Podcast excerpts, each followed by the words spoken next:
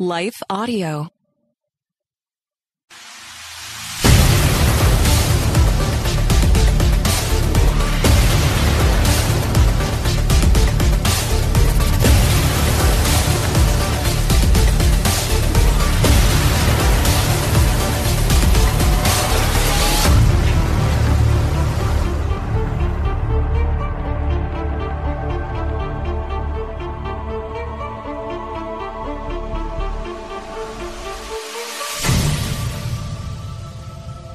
Who is the Christ of Christmas, and why did he come?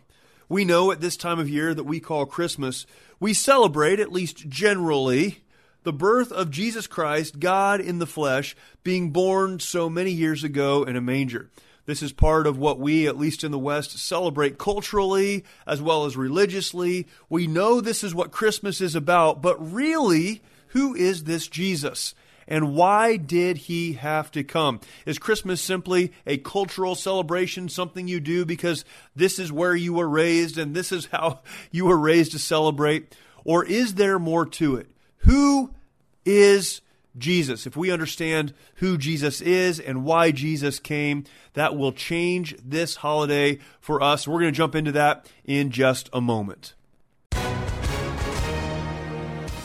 Hi, everyone. If you've been injured in an accident that was not your fault, listen up. We have legal professionals standing by to answer your questions for free. Call now and find out if you have a case and how much it's potentially worth. Call 800-497-4410. I'm here with spokesman John Wolf. So, John, tell everyone listening who should call right now. Well, Maria, first off, thank you for having me here. It's always nice to answer the listeners' questions.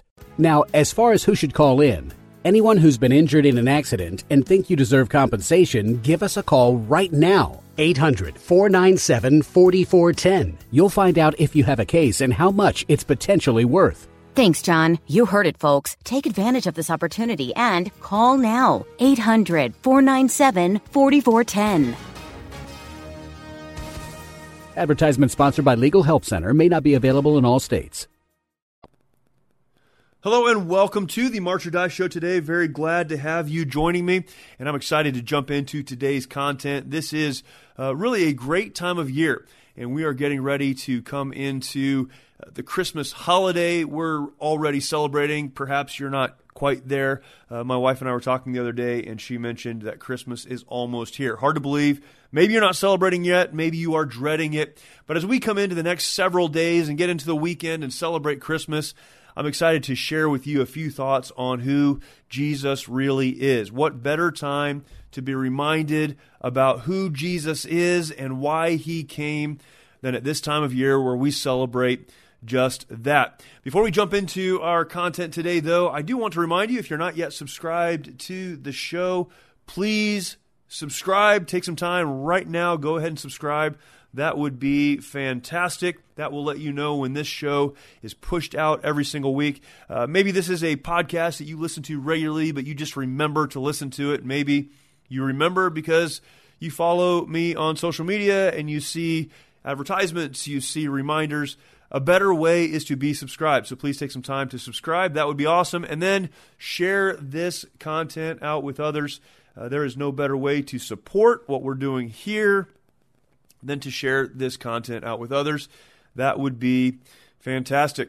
Here on the Marcher Die show, and if you listen to this show regularly, you know this, we talk about principles for moving forward.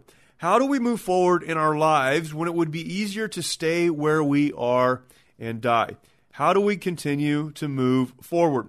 So many interesting principles, so many areas that we can look at and focus on and talk about.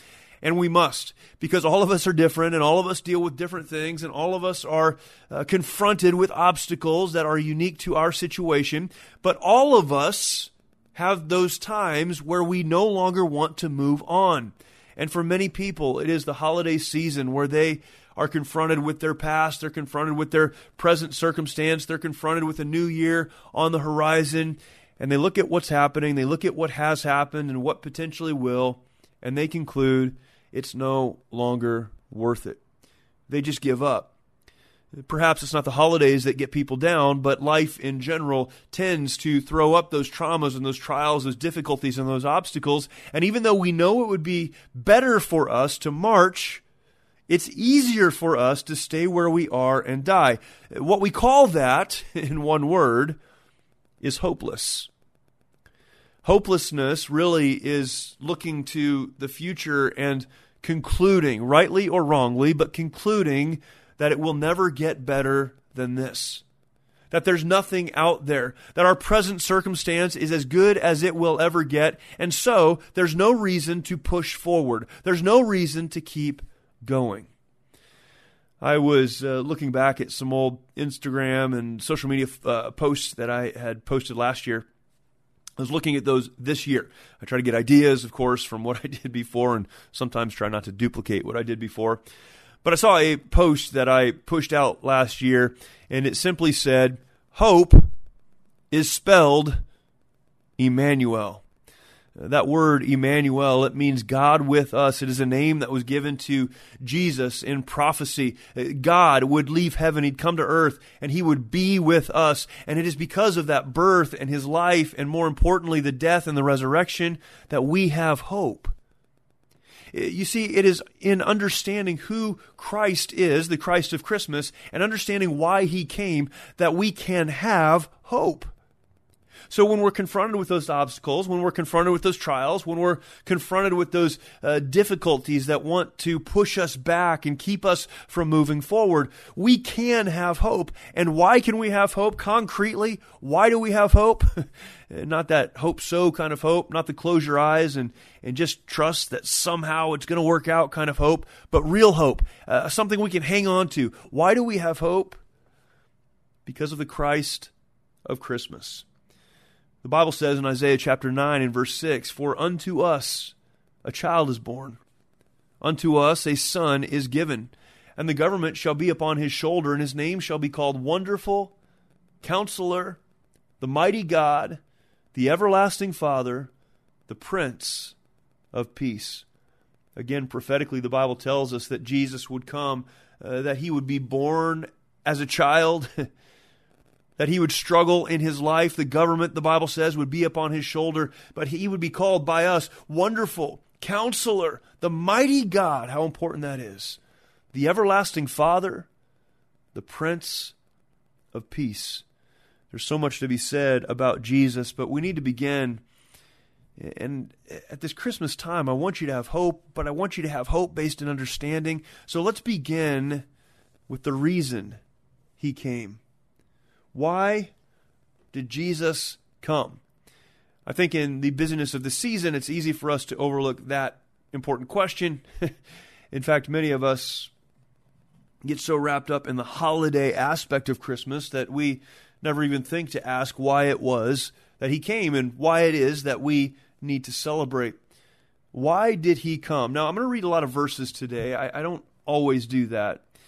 But I'm going to read a lot of verses because I'm less interested in anyone knowing what I think than truly knowing what the Bible says. The Bible is the Word of God, and we're told that it is in the Word of God that truth is found. God's Word is truth, and that truth sets us free. It's anchoring what we believe in the truth of the Word of God. So I want to give you what the Bible says about Jesus. This is important. Why did he come? Why did Jesus come? Psalm 14 and verse 2. The Lord looked down from heaven upon the children of men to see if there were any that did understand and seek God. They are all gone aside. They are altogether become filthy. There is none that doeth good. No, not one. The Old Testament psalmist wrote those words. The Lord looked down from heaven upon the children of men, that's us, to see if there were any that did understand and seek God. Verse 3, the conclusion was that they are all gone aside, they are altogether become filthy, there is none that doeth good, no, not one. The New Testament book of Romans chapter 3 and verse 10 says it this way, as it is written, there is none righteous, no, not one. that as it is written goes back to Psalm 14 and verse 2 that we just read. But there is none righteous, no, not one. Well, what does that mean? Romans 3 and verse 23, for all have sinned and come short of the glory of God. Because there is none righteous, because there is none that seeks after God. We have all sinned. Sin is what? It's missing the mark. What does that mean? It means that God is perfect. He is perfection. And the best that we can offer misses the mark of that perfection. We've all sinned and come short of the glory of God. What that means in a very simple term is that we cannot have a relationship with God because of our sin. God loves us, but he cannot have a relationship with sin. And therefore, we come short of his glory. Romans chapter 5 and verse 12. Wherefore, as by one man sin entered into the world, and death by sin. And so death passed upon all men, for that all have sinned. Boy, that death. We'll continue reading this passage. But because of sin, there is death. What is that death? It is an eternal separation from God. Verse 13, for until the law, sin was in the world. But sin is not imputed when there is no law. Nevertheless, death reigned from Adam to Moses, even over them that had not sinned after the similitude of Adam's transgression, who is the figure of him that was to come. But not as the offense, so also is the free gift. For if through the offense of one many be dead, much more the grace of God and the gift by grace, which is by one man, Jesus Christ, hath abounded unto many. Those verses, Romans 5, 12 through 15, they really sum this situation up. They answer the question, why did Jesus come? You see, when Adam sinned as the first man, he sinned on our behalf. Now, we may not think that's fair, we may not think that's right, but Adam is what is known as the federal father. He is the father of the human race. He represented all of us, and so when he sinned, that sin entering into his own line was passed down then from generation to you and to me. The Bible tells us that because of that sin, there is death. Verse 15, but not as the offense, so also is the free gift. For if through the offense of one many be dead, much more the grace of God and the gift by grace, which is by one man, Jesus Christ, hath abounded unto many. You see, Jesus Christ came because we were dead in our sin. There is no hope in our sin. I said we would have a message of hope today. That message of hope begins with understanding that without Christ, we are hopeless. That because of our sin, we have no hope. But Jesus came, a gift given to us by the grace of God, so that we could have our sin eternally forgiven. He came to forgive sin. You see, we ask the question, who benefits from the coming, the birth, the life, and the death of Jesus Christ? The answer is anyone who will accept the gift of salvation, the forgiveness of sins that he freely offers. I love these verses, so much hope in these verses. John 3:16, for God so loved the world that he gave his only begotten Son, that whosoever believeth in him should not perish, but have everlasting life. Whosoever believeth in him. What a truth. 2 Peter chapter 3 and verse 9. The Lord is not slack concerning his promise, as some men count slackness, but is long-suffering to usward, not willing that any should perish, but that all should come to repentance. The Bible there helps us to understand that God made a promise that he doesn't want anyone to perish, to be separated eternally by sin in death, but he wants everyone to come to repentance, to a place where they acknowledge their sin, where they turn from themselves and turn to the Savior.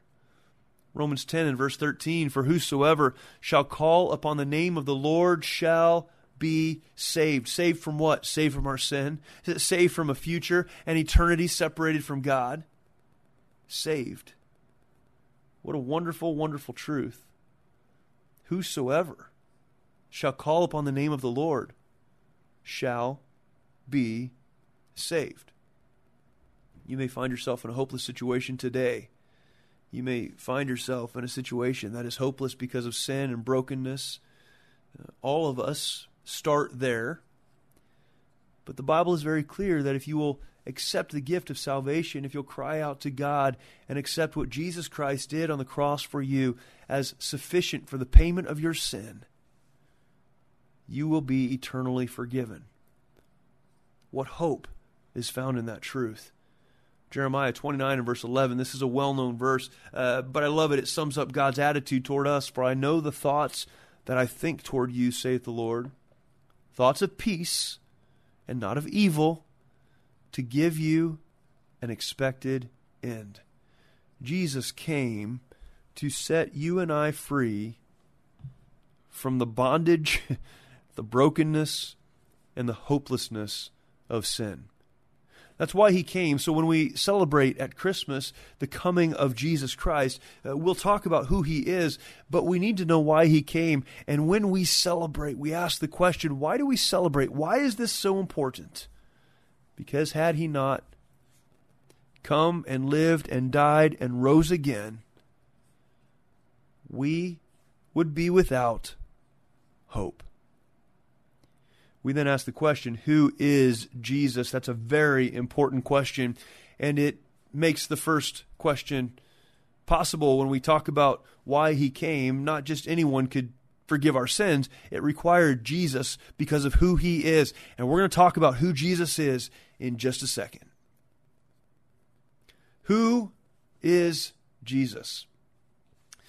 I could give you a lot of my own commentary on who Jesus is, but the Bible says so much about this. I'm not going to pretend, as I talk to you today, that understanding the deity of Jesus Christ is a simple matter. In fact, intellectually, it can be difficult to understand. It is a question that is answered largely by faith as we understand what the Bible says to us. But if we say we believe the Bible and we say that we hold on to a biblical worldview, that is, we view the world from the lens of Scripture, we look at what it says and we take it at face value, then we should not be confused with those who say that Jesus was less than God. Or maybe he was a God, but he was not God. Maybe he is or was a deity, but he was not more than that. The Bible is very clear that Jesus is God. Let me read some verses to you. And again, this is an area that you have to be solid on. I'll give you some verses. I'll read them to you. But you need to take some time to look at these verses because this is so important. Hebrews chapter 1 and verse 1. There are a lot of places we could go to look at what is known as the deity of Jesus Christ, the fact that he is God. But I like going to Hebrews chapter 1 and verse 1 and working down through verse number 8. The Bible says, God, who at sundry times and in diverse manners spake in time past unto the fathers by the prophets, hath in these last times spoken unto us by his Son, whom he hath appointed heir of all things. Okay, so let's get what's being said here. Hebrews starts off by saying God, that is a big G, God. God the Creator, who at sundry times and diverse manners spake in time past unto the fathers by the prophets. So, God, who spoke, we'll say in the Old Testament through prophets, hath in these days, in fact, the Bible says these last days, spoken unto us by his Son, whom he hath appointed heir of all things. That phrase, heir of all things, it means he is over everything. But the next phrase in verse number 2 is this, by whom also he made the worlds. We're going to look at a few other verses, but this is such a critical thing to understand. By whom also he made the worlds. There are many who would try to convince us that Jesus is not God, or that he is God simply by the fact that he is the Son of God. The phrasing here is so important. By whom also he made the worlds. So the Bible here says that God, that is God the Father, speaking of God the Son, calls him the Creator. Now, if we go back to Genesis chapter 1 and verse 1, the Bible says, "In the beginning, God created the heaven and the earth." Here in Hebrews chapter 1 and verse 1, it says that that same God, speaking of his Son, says that it was through his Son that the world was made. Verse 3, "Who being the brightness of his glory and the express image of his person, and upholding all things by the word of his power, when he had by himself purged our sins, sat down on the right hand of the majesty on high." So speaking of Jesus, just so you're tracking with me, speaking of Jesus, the Bible says that God referred to him as the one who made the worlds and who paid the price for our sin. Verse number 4, "Being made so much better than the angels, as he hath by inheritance obtained a more excellent name than they." So he's not an angel. "For unto which of the angels said he at any time," this is verse number 5, "Thou art my son, this day have I begotten thee. And again I will be to him a father, and he shall be to me a son. And again, when he bringeth in the first begotten into the world, he saith, And let all the angels of God worship him. And of the angels he saith, Who maketh his angels spirits, and his ministers a flame of fire. But unto the Son he saith, Thy throne, O God, is forever and ever. A scepter of righteousness is the scepter of thy kingdom." God the Father, referring to God the Son, refers to him as O God. That again is a big G, O God. And he says that his throne is forever and ever. Now, I'm not going to try to explain the Trinity to you, or what is known as the hypostatic union. The fact that Jesus in the flesh was and is all God. He today sits at the right hand of the throne of the Father. I can't explain how all of that works, but I can tell you that's what the Bible says. That Jesus, who we celebrate at Christmas, Jesus who was born in a manger, Jesus who lived a perfect, sinless life, is and was God. Now, why is this important? It's important because only perfection, only one without sin, could fulfill the requirement, could pay the price for sin. You see, if a human or someone other than God had died in our place on the cross, there would not have been the fulfillment needed, the payment of sin needed for us to be eternally forgiven. It is only through the death of the perfect Son of God, God in the flesh, that we could be forgiven. Matthew chapter 3 and verse 17, Jesus was being baptized, and lo, a voice from heaven saying, This is my beloved Son, in whom I am well pleased. Luke 9 and verse 35, And there came a voice out of the cloud saying, This is my beloved Son, hear him. He is the Son of God in human flesh, and this is important as well. Hebrews chapter 4 and verse 15, For we have not an high priest which cannot be touched with the feelings of our infirmities, but was, in all points, tempted like as we are, yet without sin. Jesus was in human flesh. He came and lived and died a perfect life, but a life that was not without temptation, that was not without difficulty, that was not without trial. So when we pray to God, we're praying to one who understands what it is to live and walk on this earth. It's so important that we are able to take our burdens and our trials and our difficulties and our darkness, our hurt, and even at times our hopelessness to a God that understands. And not understands in the intellectual or learned aspect. It's not because he read a book or because even he's the creator and he knows that's how it works. It is because he lived it. He understands. And yet he did all of that without sin, and this is what makes Jesus, of course, different. Isaiah chapter 7 and verse 14, Therefore the Lord shall Lord himself shall give you a sign. Behold, a virgin shall conceive and bear a son, and shall call his name Emmanuel. That is God with us. He was perfect, born that way. His mother, certainly a human mother, had not had intercourse with a man. This was not the offspring of a man and a woman. This was the offspring, the Bible says, of the Holy Spirit of God. Luke chapter 1 and verse 31, and behold, this is the angel speaking to Mary, thou shalt conceive in thy womb and bring forth a son, and shall call his name Jesus. And he shall be great, and shall be called the Son of the Highest, and the Lord God shall give unto him the throne of his father David. And he shall reign over the house of Jacob forever, and of his kingdom there shall be no end.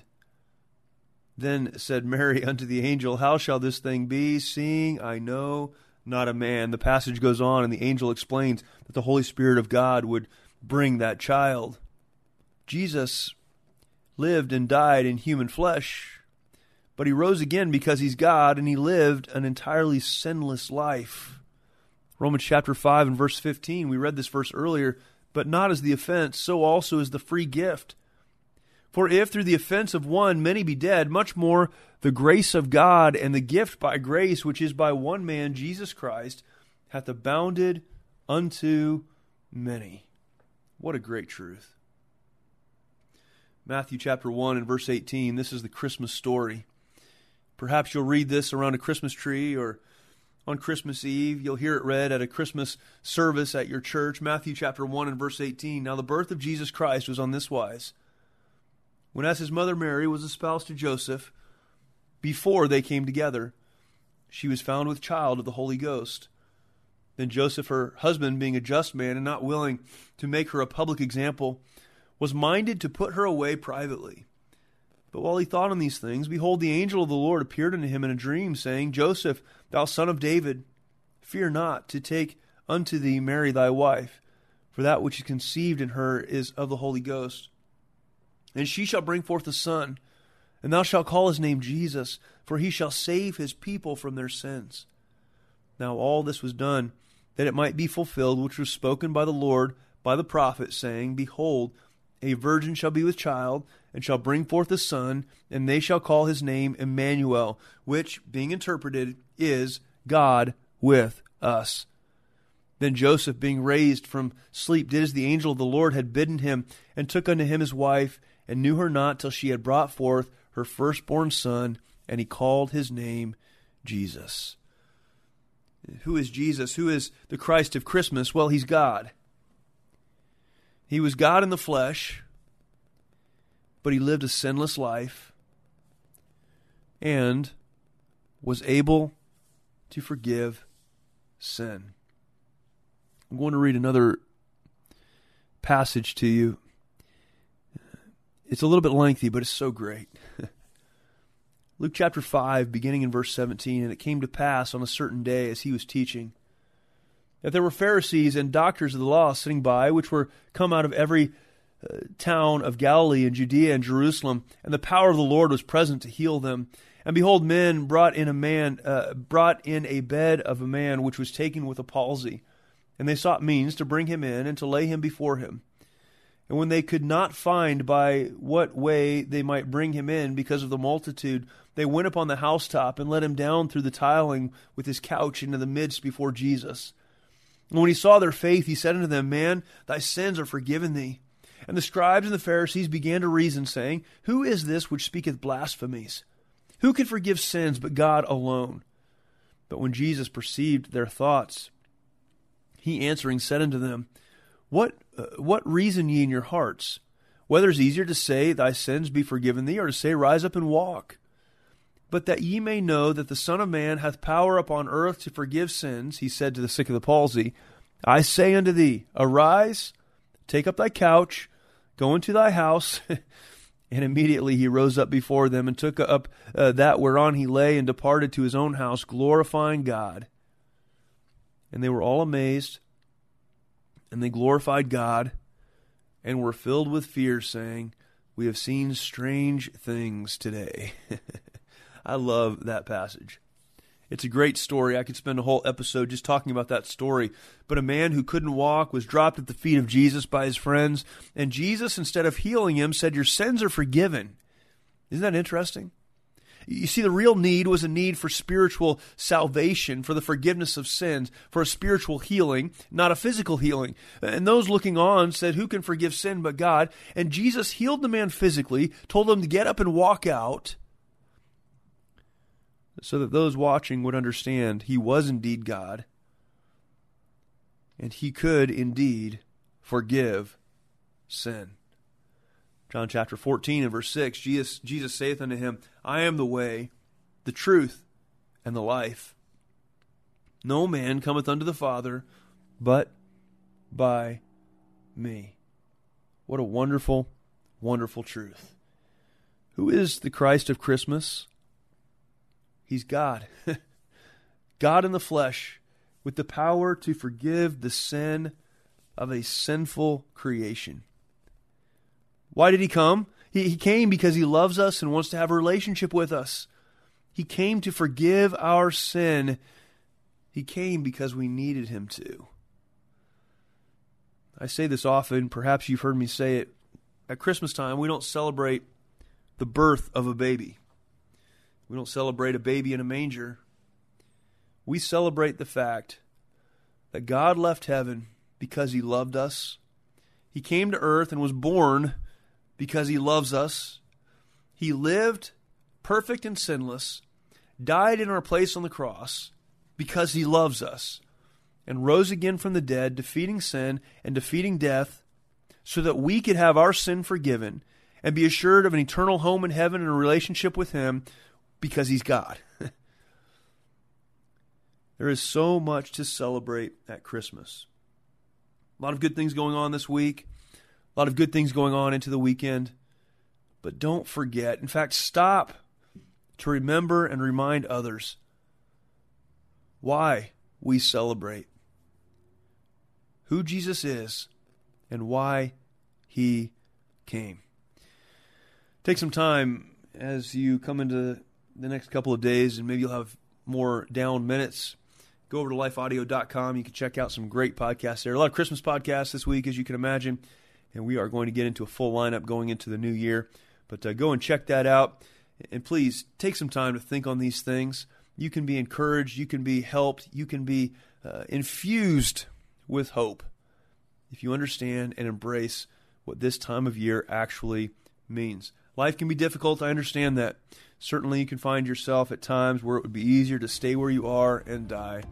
But the best choice now and always is to put one foot in front of the other and march. Thank you. I look forward to talking to you next time.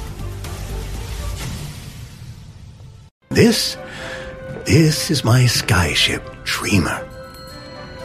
My cargo is stories, and our destination, dreams. With Abide Sleep Stories for Kids, you can help your children fall asleep fast and learn about God. To find these kids' bedtime stories, go to lifeaudio.com or search your favorite podcast app for Abide Stories for Kids. You can also download the Abide app for more biblical meditations at abide.com.